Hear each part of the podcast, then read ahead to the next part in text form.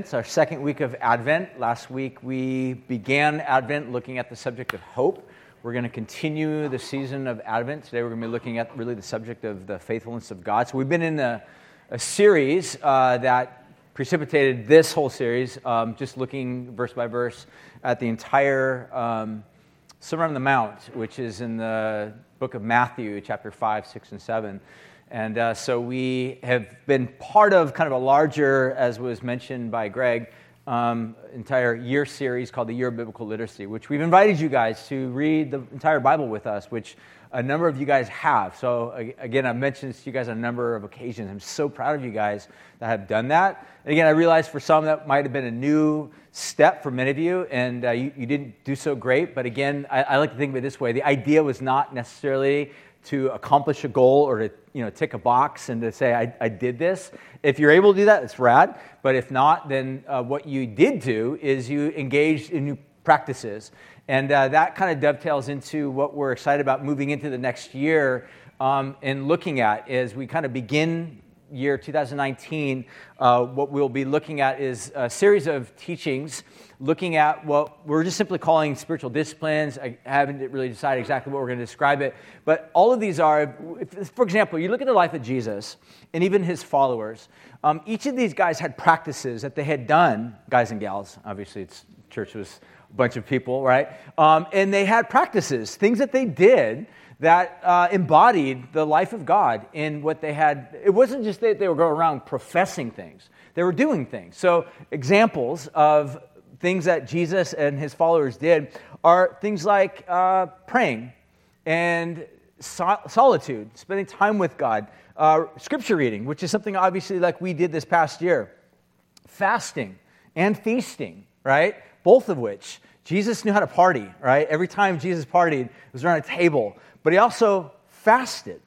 Uh, it would have been a practice that Jesus had done. Again, some of these things, I think, for many of us as Western Christians, um, we think of practices as being liturgical or ritualistic, so therefore we try to distance ourselves from practices. And I think what ends up happening is we have a shallow Christianity as a result of that. And we kind of unplug from some of these historical, traditional elements of what are actually rooted in Scripture, and we try to figure out our way in following the way of Jesus uh, divorce or separate from a lot of certain practices, and we try to figure out why is my Christian walk so shallow? Why does all this stuff not make sense? And sometimes I wondered, is, is it because we've removed ourselves from certain practices? So we'll be spending some time looking at that, but the dovetail of that into the teaching through the book of Daniel will be how to really be a faithful follower of God in a very hostile culture, because that was the story of Daniel in, in summary, that Daniel was faithful to his uh, covenantal identity, which meant he was a faithful Jew living in the highest levels of power, right? In Babylon, which, if you know anything about the Bible, Babylon is not a good place, right? Babylon is like um, the epitome of the White House, of, uh, you know, red China. I mean, all of these places that, for the most part, have been identified or depicted throughout Scripture as these oppressive, militaristic world superpowers that care about nobody else except themselves. And so the idea is here you got Daniel living as a faithful Jew in the center of this world militaristic superpower. And we'll be looking at that. So I'm really excited about jumping into 2019, exploring what it looks like for us to be followers of Jesus in the world in which we live in. So, anyways, that being said, right now we're in the middle of Advent. And today, what we've been doing um, the past two weeks, this is week two, is uh, the tradition of lighting a Advent wreath. Again, this is not a practice that's necessarily at all you're going to find in the Bible because it's not there, but the idea, the symbolism of it is to light a candle. It's a way to remind us of Jesus as being the light of the world, but we also combine that with the reading of a scripture. And so if you guys um, have been following along, or if you would like to get information about what's happening in our church, um, we highly recommend being a part of what we call the e Weekly. It's a way for you to get information in your email box about all the stuff that's happening in our church. In that, uh, we had a link to what's called the Village Church, right, out of um, Texas. Matt Chandler, if you're familiar with him. Um, they have this really cool Advent guide, which you can download. It's kind of a hefty thing, so we'd print some out for you, but um, be figured you can, you can print them out yourself. Or you can just use the digital version.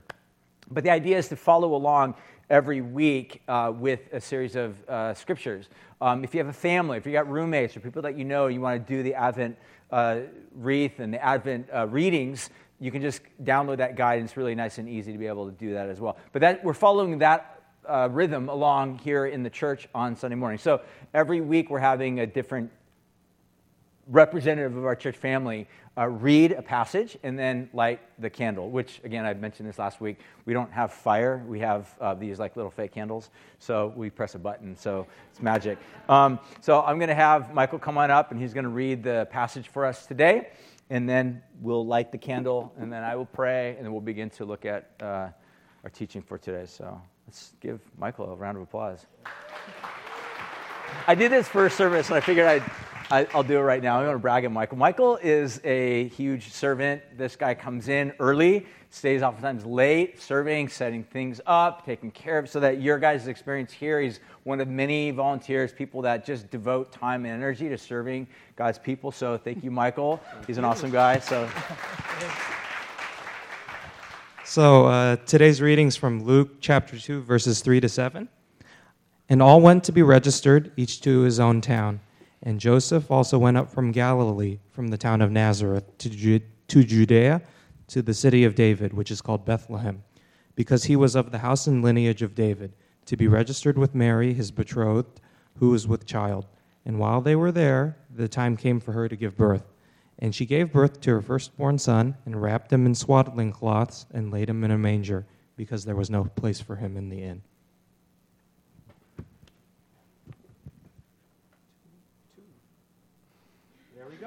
Boom. Good job. Thank you. Thank you.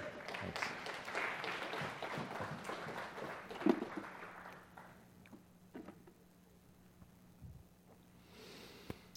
So, last week, in summary, we looked at the subject of hope.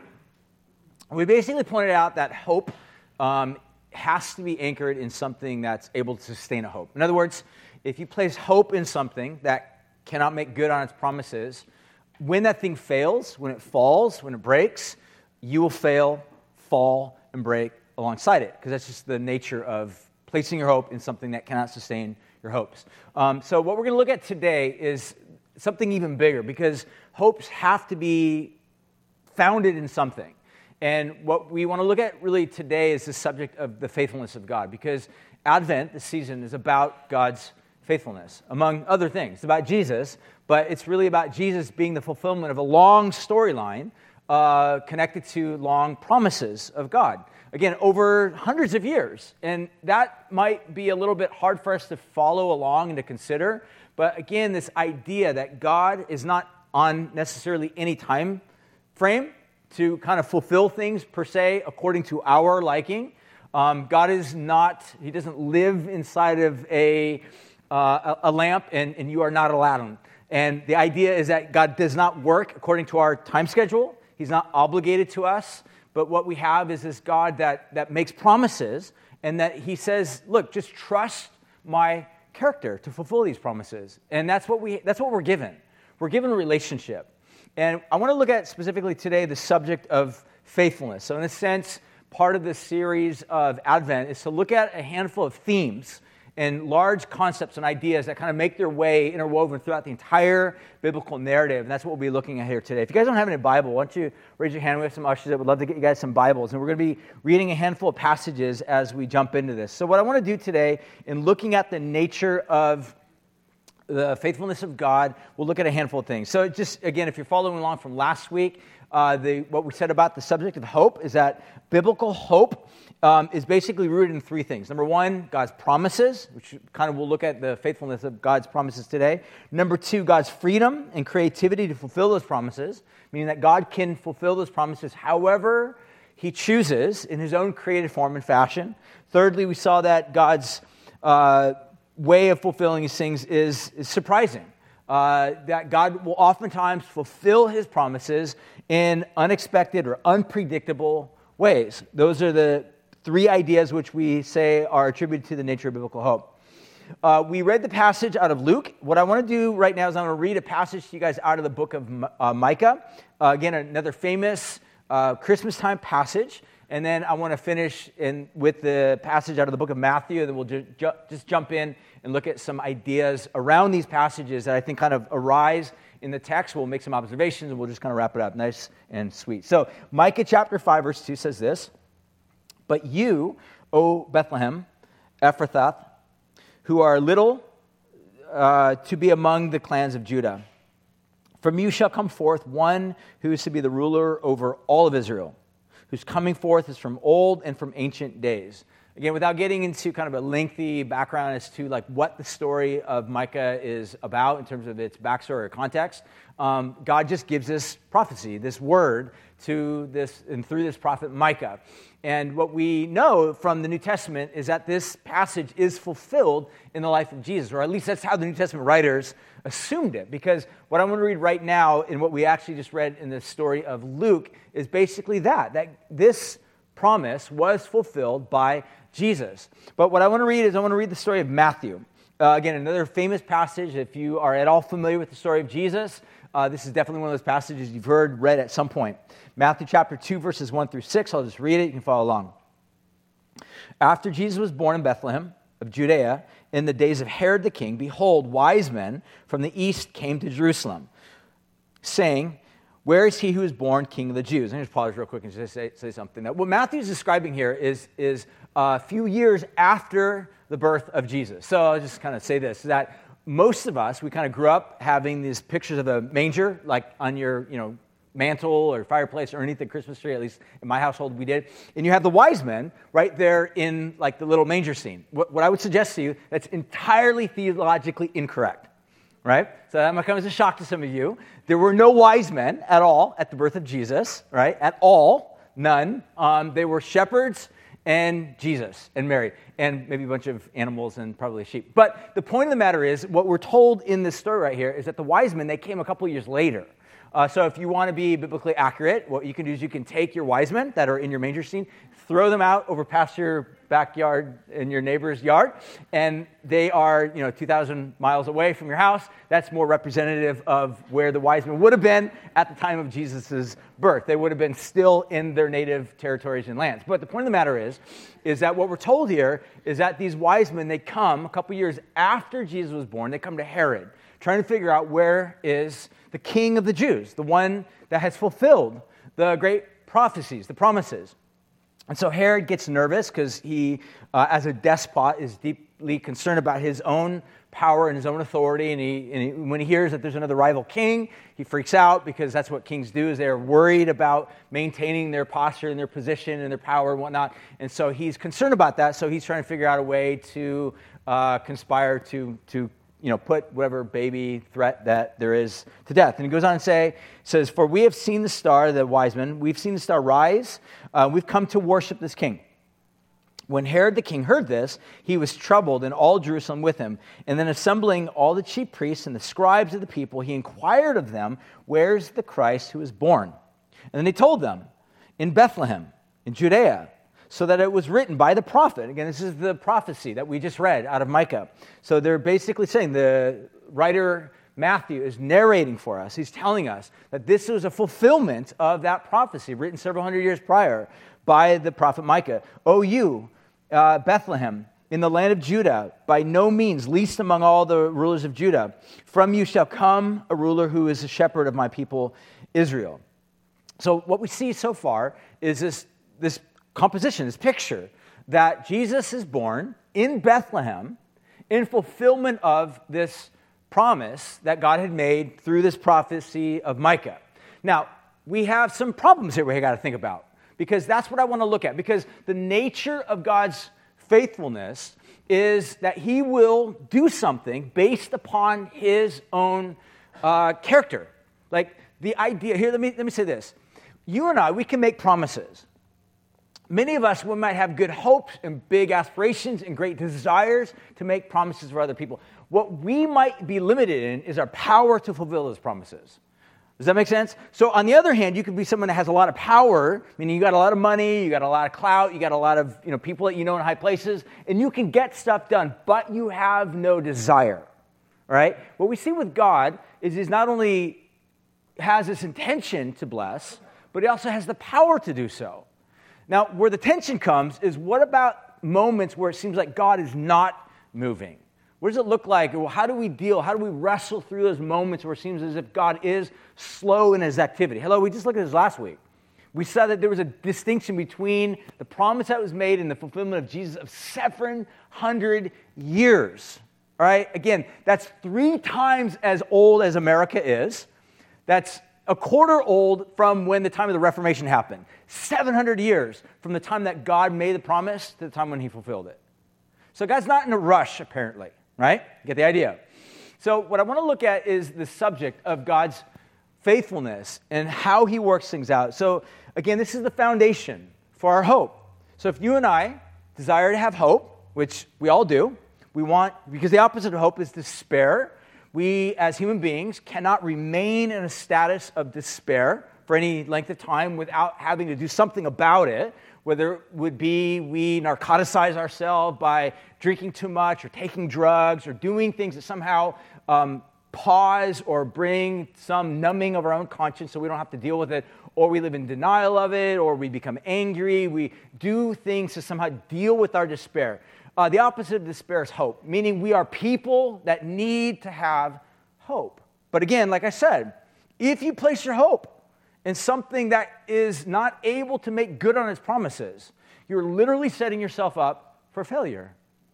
And the nature of the Bible is it makes this radically massive claim to put your hope in God.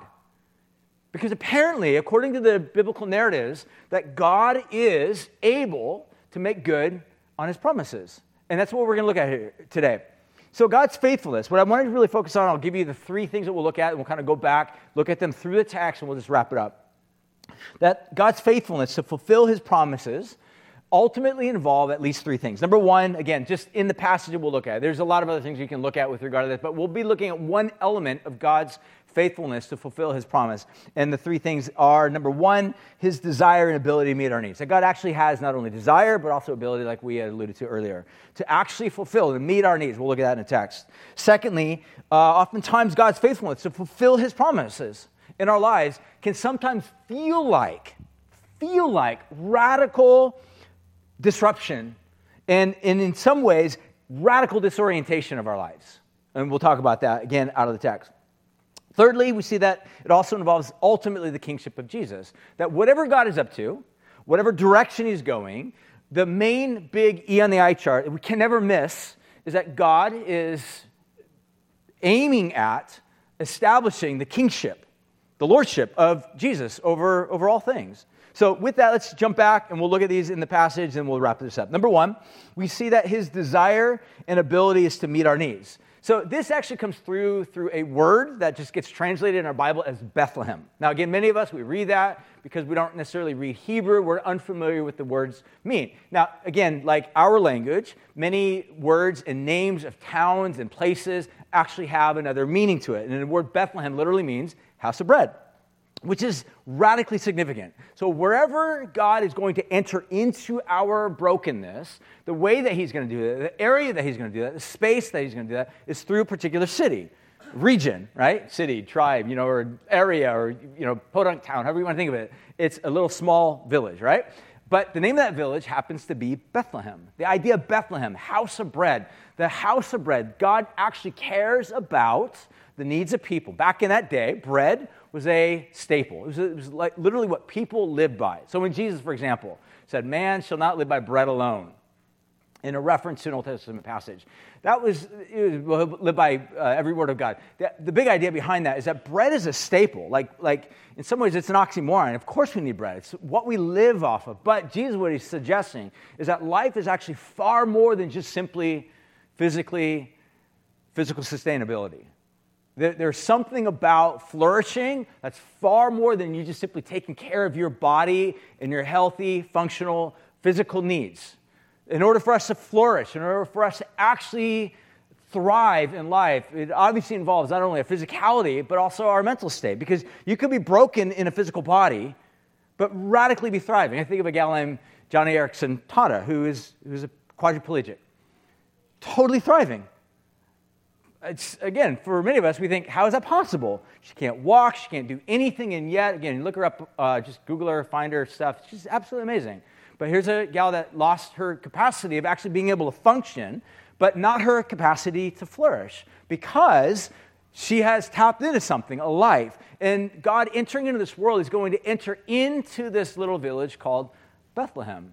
And it's also significant in the life of Jesus that Jesus makes reference to himself that I'm the bread of life. He uses this analogy to describe I am the very thing you feast off of, will give you the ability to flourish. That Jesus actually cares about the most minimal things in our lives. Now, for us to think about that is opens a door, I think, for us to enter into an understanding and a relationship with this God actually cares about us. Because many of us, we might have this idea where we tend to think God doesn't really care too much about my life.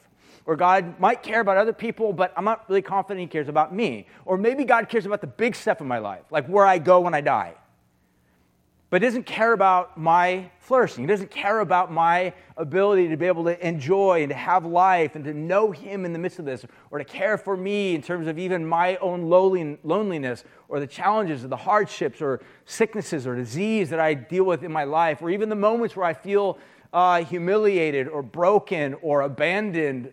Um, or betrayed. And all of these things we see in the life of Jesus, Him going into relational connectedness with other people in interacting with them, whether it be giving them back their humanity by removing their sickness or their illness or their skin disease or whatever it is that somehow alienated from the community of people, that we see this God or God entering in and sometimes even creating food for them. The idea behind this is that we have a God that actually cares about everything in our lives. Now, I don't know how that resonates with you. Because again, for many of us, we have these false ideas, false notions about who God is. So we come to God allowing other concepts to shape our understanding of who God is. And we have these false, misinformed, misguided concepts of God. If you want to think of it this way, we think of God as a cartoon caricature. And he's not the real God. And the invitation for us is to rethink our understanding of who God is through the lens of Jesus. God actually entering into this world, into this little village called Bethlehem, I, I think if anything shows us that God cares about the most minimal base forms that give us life. And one final thing I think it's also significant that just before Jesus dies, he sits with his disciples around a table. He invites them in, and he takes the bread and he breaks it. This is my body. Again, he's tapping into this old, ancient uh, Jewish narrative of the Passover. And he says, This is my body. And then each of you partake of it. The idea is to enter into this relational connectivity with, with me, that God actually cares about us. And the invitation for us is to trust this God. The second thing that we see with regard to God's faithfulness to fulfill his promise is not only just his desire and his ability to meet our needs, as seen, I think, through just the very simple word Bethlehem, that God is entering into the house of bread. The second thing is, is we see temporary disruption oftentimes that could end up happening. And again, in order for God to fulfill his promise, uh, this is not kind of one of those blatant depictions here in the storyline, but I want you to listen to it because it kind of struck me as I was reading through the story. I'm like, this is, this is crazy when you think about what's happening here. Again, if you look at it in the book of, uh, I think it's the Gospel of Luke. Let me, let me read this to you. No, sorry, uh, the little passage that we had just read in Matthew. So it tells us that uh, Joseph and Mary, they were living in the region of Judea, which, which, by the way, is not Bethlehem. So they were living in this particular region that was not Bethlehem. Um, and what ha- ends up happening is actually, I'm going to go to the book of Luke. That's where I want to read. Luke chapter 2. I'll just read this to you, listen to it, I'll make some comments, and then uh, we'll bring it home. Uh, in those days, a decree went out from Caesar Augustus that all the world should be registered. So, again, Luke's telling us a little bit of the backstory.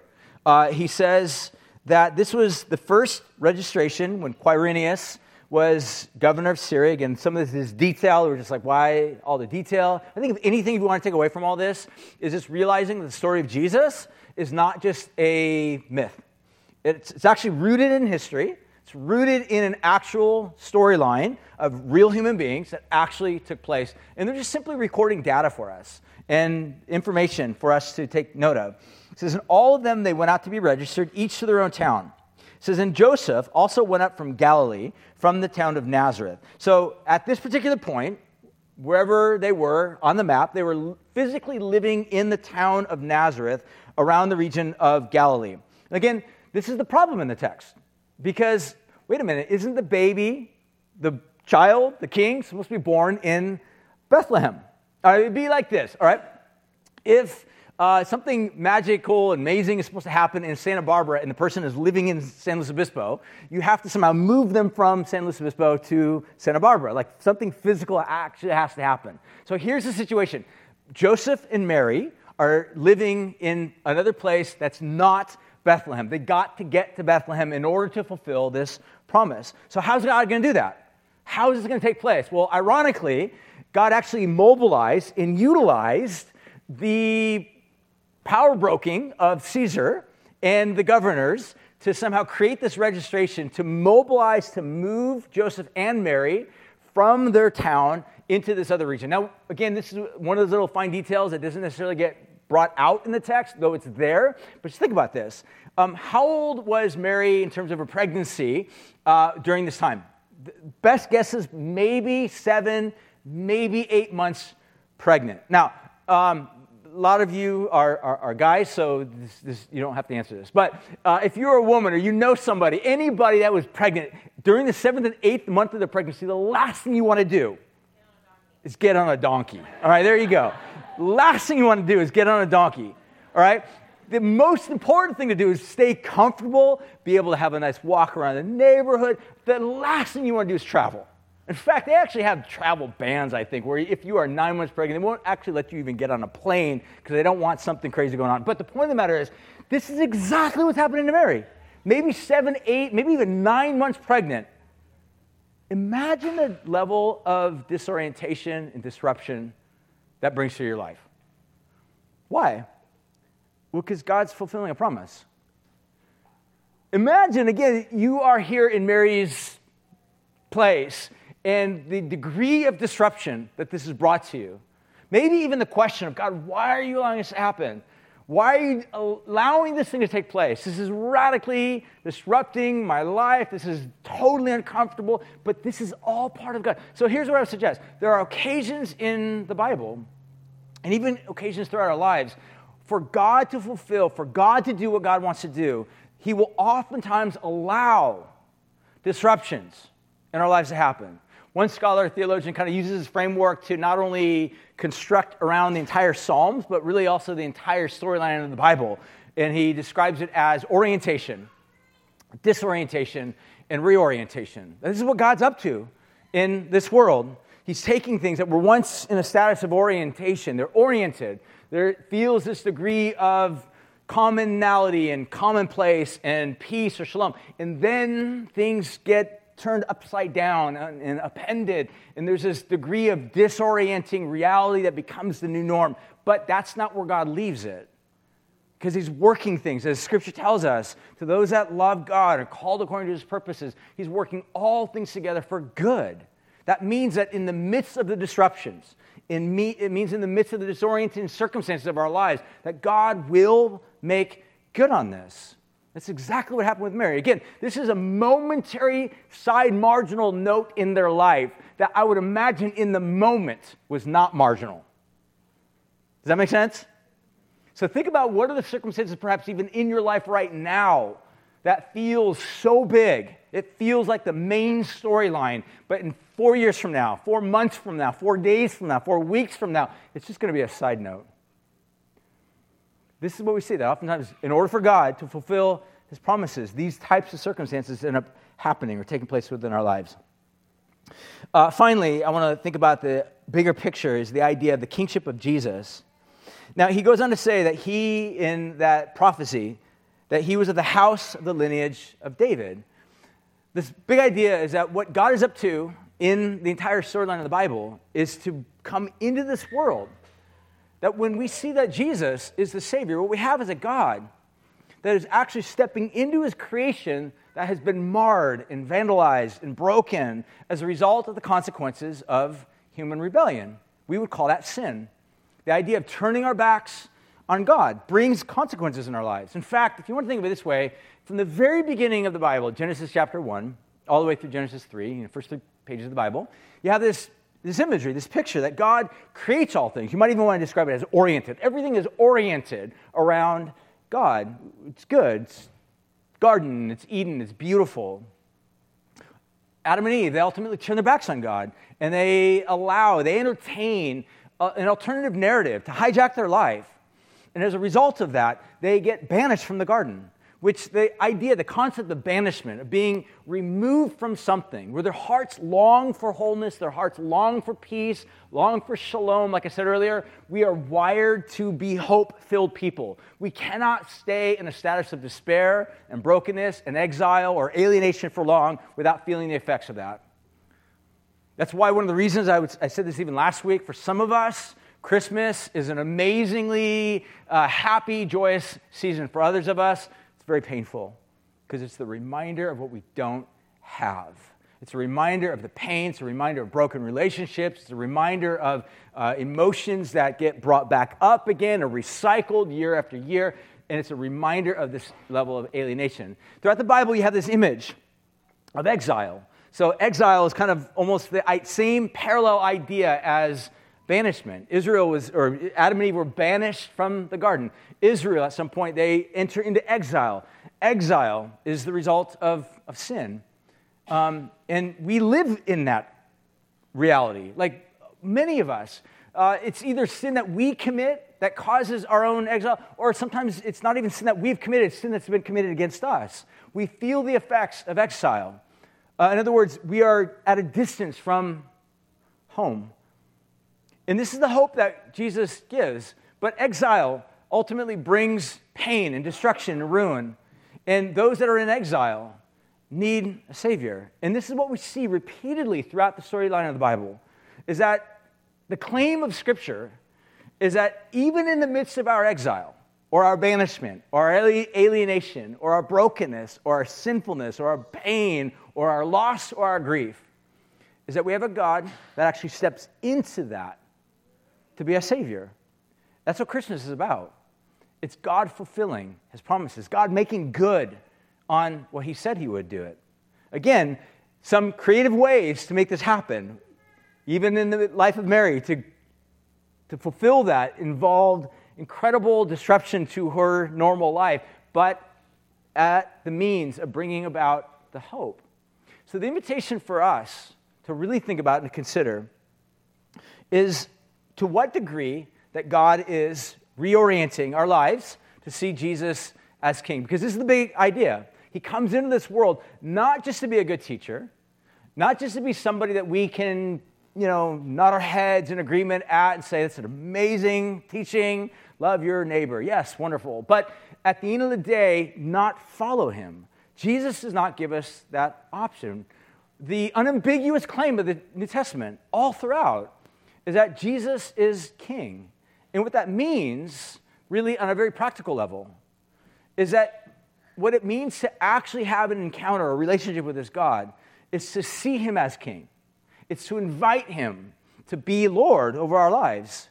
But at the same time, there's another situation that's happening where it forces us to have to look at what are other areas in our life that are speaking into us, that are giving us advice or wisdom that are not voices from God. In other words, all of us, we have to deal with the subject of kingship or lordship. All of us have voices that are speaking to us, that are making assumptions about our future, about our lives, and about our circumstances even right now.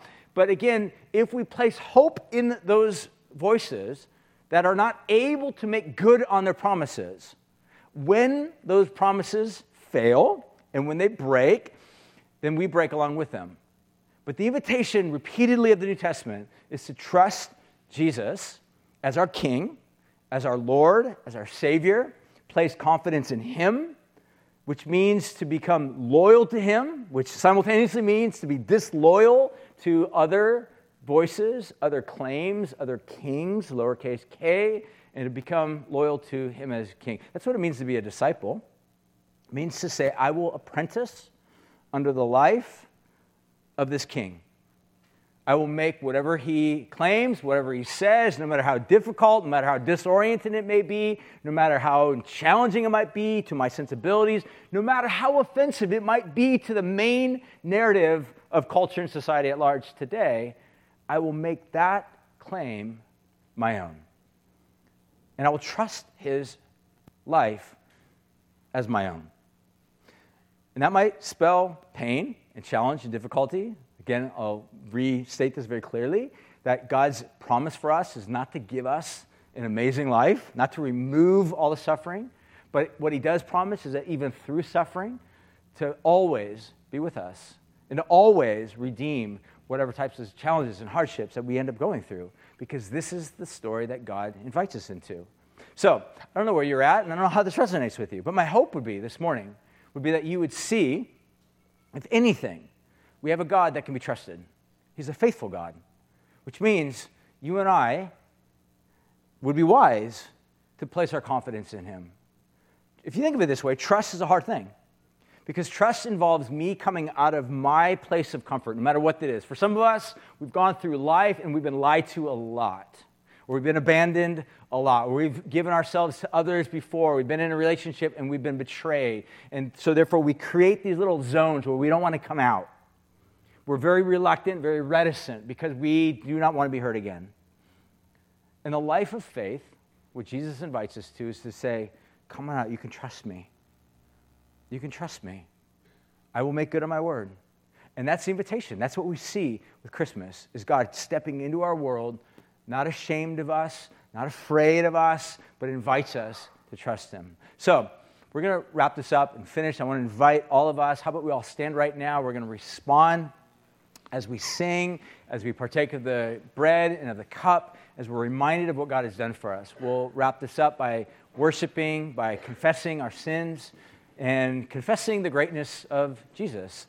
So, again, I'm not sure exactly how this translates in your life or the circumstances that you're going through that God may be addressing. But my hope this morning would be that you would consider, above and beyond anything else, that we have a God that's faithful. He's good, He's powerful. He doesn't always work according to our timeline, and He might even sometimes allow radical disruptions in our lives. But those disruptions do not mean that He's against you. It actually may mean that He's just simply rearranging the furniture of your life in order to set you up for the hope even more profound hope that's ahead. So let me pray for us. Let's close our eyes and just focus upon the goodness of God here today. So, God, thank you for your love.